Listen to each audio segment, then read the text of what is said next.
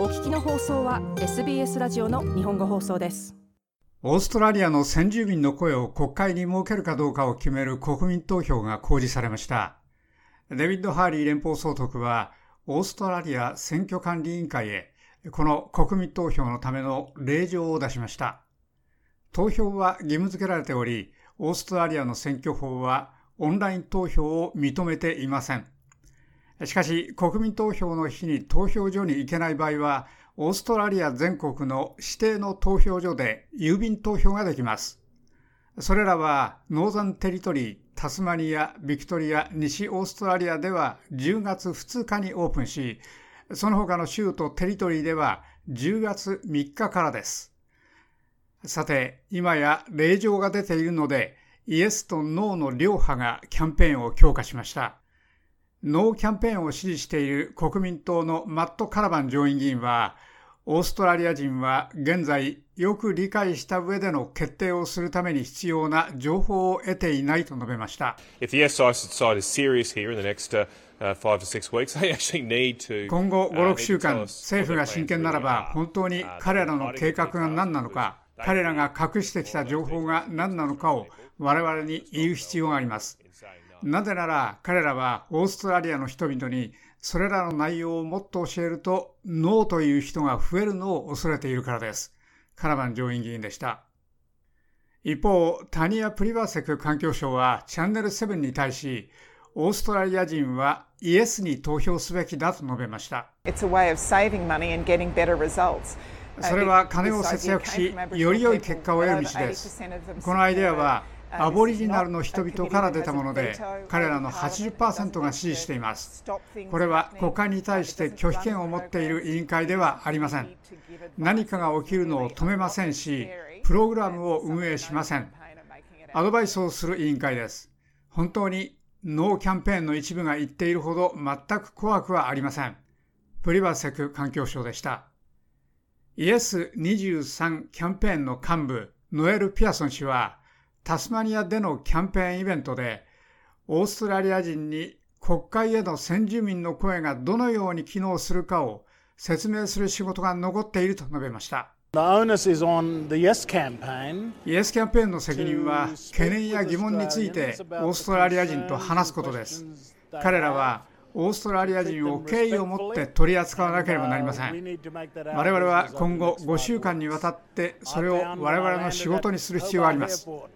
ホバート空港に着いた時に単に手荷物の行列にいた一人の人の懸念に応えることで彼女の意見を変えさせました我々が人々にその提案を丁寧に説明すればいつもそうなることに気づいていますピアソン氏はこのように述べました自由党のジェームズ・パターソン上院議員はノーキャンペーンを支持しています。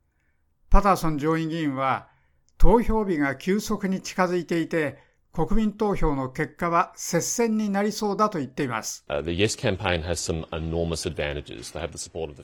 ペーンにはいくつか巨大なアドバンテージがあります。彼らにはこの国の連邦政府の支援があり、すべての個々の州やテリトリー政府の支持があり、最大の上場企業の大多数の支援があります。またメディアにも多くの大きな影響力のある支持者がいます。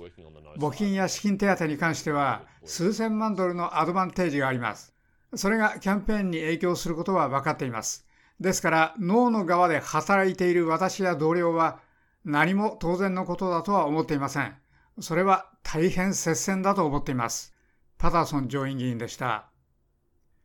オーストラリア選挙管理委員会のアドバイスは有効票を投じる方法についてだけです。健康や移動の問題で投票所に行けない場合、投票に行けない人のケアをしている場合、あるいは投票日に投票所から8キロ以上遠いところにいる場合は、郵便投票を申請できます。申請は選挙管理委員会のウェブサイトにある郵便投票申請書で行い、10月11日の午後6時までにしなければなりません。郵便投票は国民投票の日の午後6時までに完了して封をする必要があり、選挙管理委員会に10月27日までに着く必要があります。また、国民投票の日に海外にいる場合は、世界中の108の異なった都市にあるオーストラリア大使館や領事館、高等弁務官事務所でも投票できます。電話投票も南極大陸にいる人たちや目の不自由な人、視力が弱い人たちは利用できます。10月14日、自分の居住地にいない人は、自分の州やテリトリー内のどの投票所でも投票できますし、他の州やテリトリーの投票所を知りたい場合は、オーストラリア選挙管理委員会のウェブサイトに情報が出ています。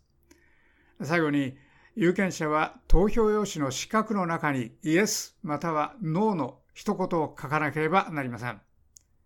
なお、この国民投票について包括的な情報を知りたい方は、SBS のボイス国民投票のポータル www.sbs.com.au スラッシュボイスリファレンダムをご覧ください。以上、SBS ニュースのマーセラス・エナランガとペンリー・バックリーのレポートを SBS 日本放送の長尾久明がお伝えしました。もっとストーリーをお聞きになりたい方は iTunes や Google ポッドキャスト Spotify などでお楽しみいただけます。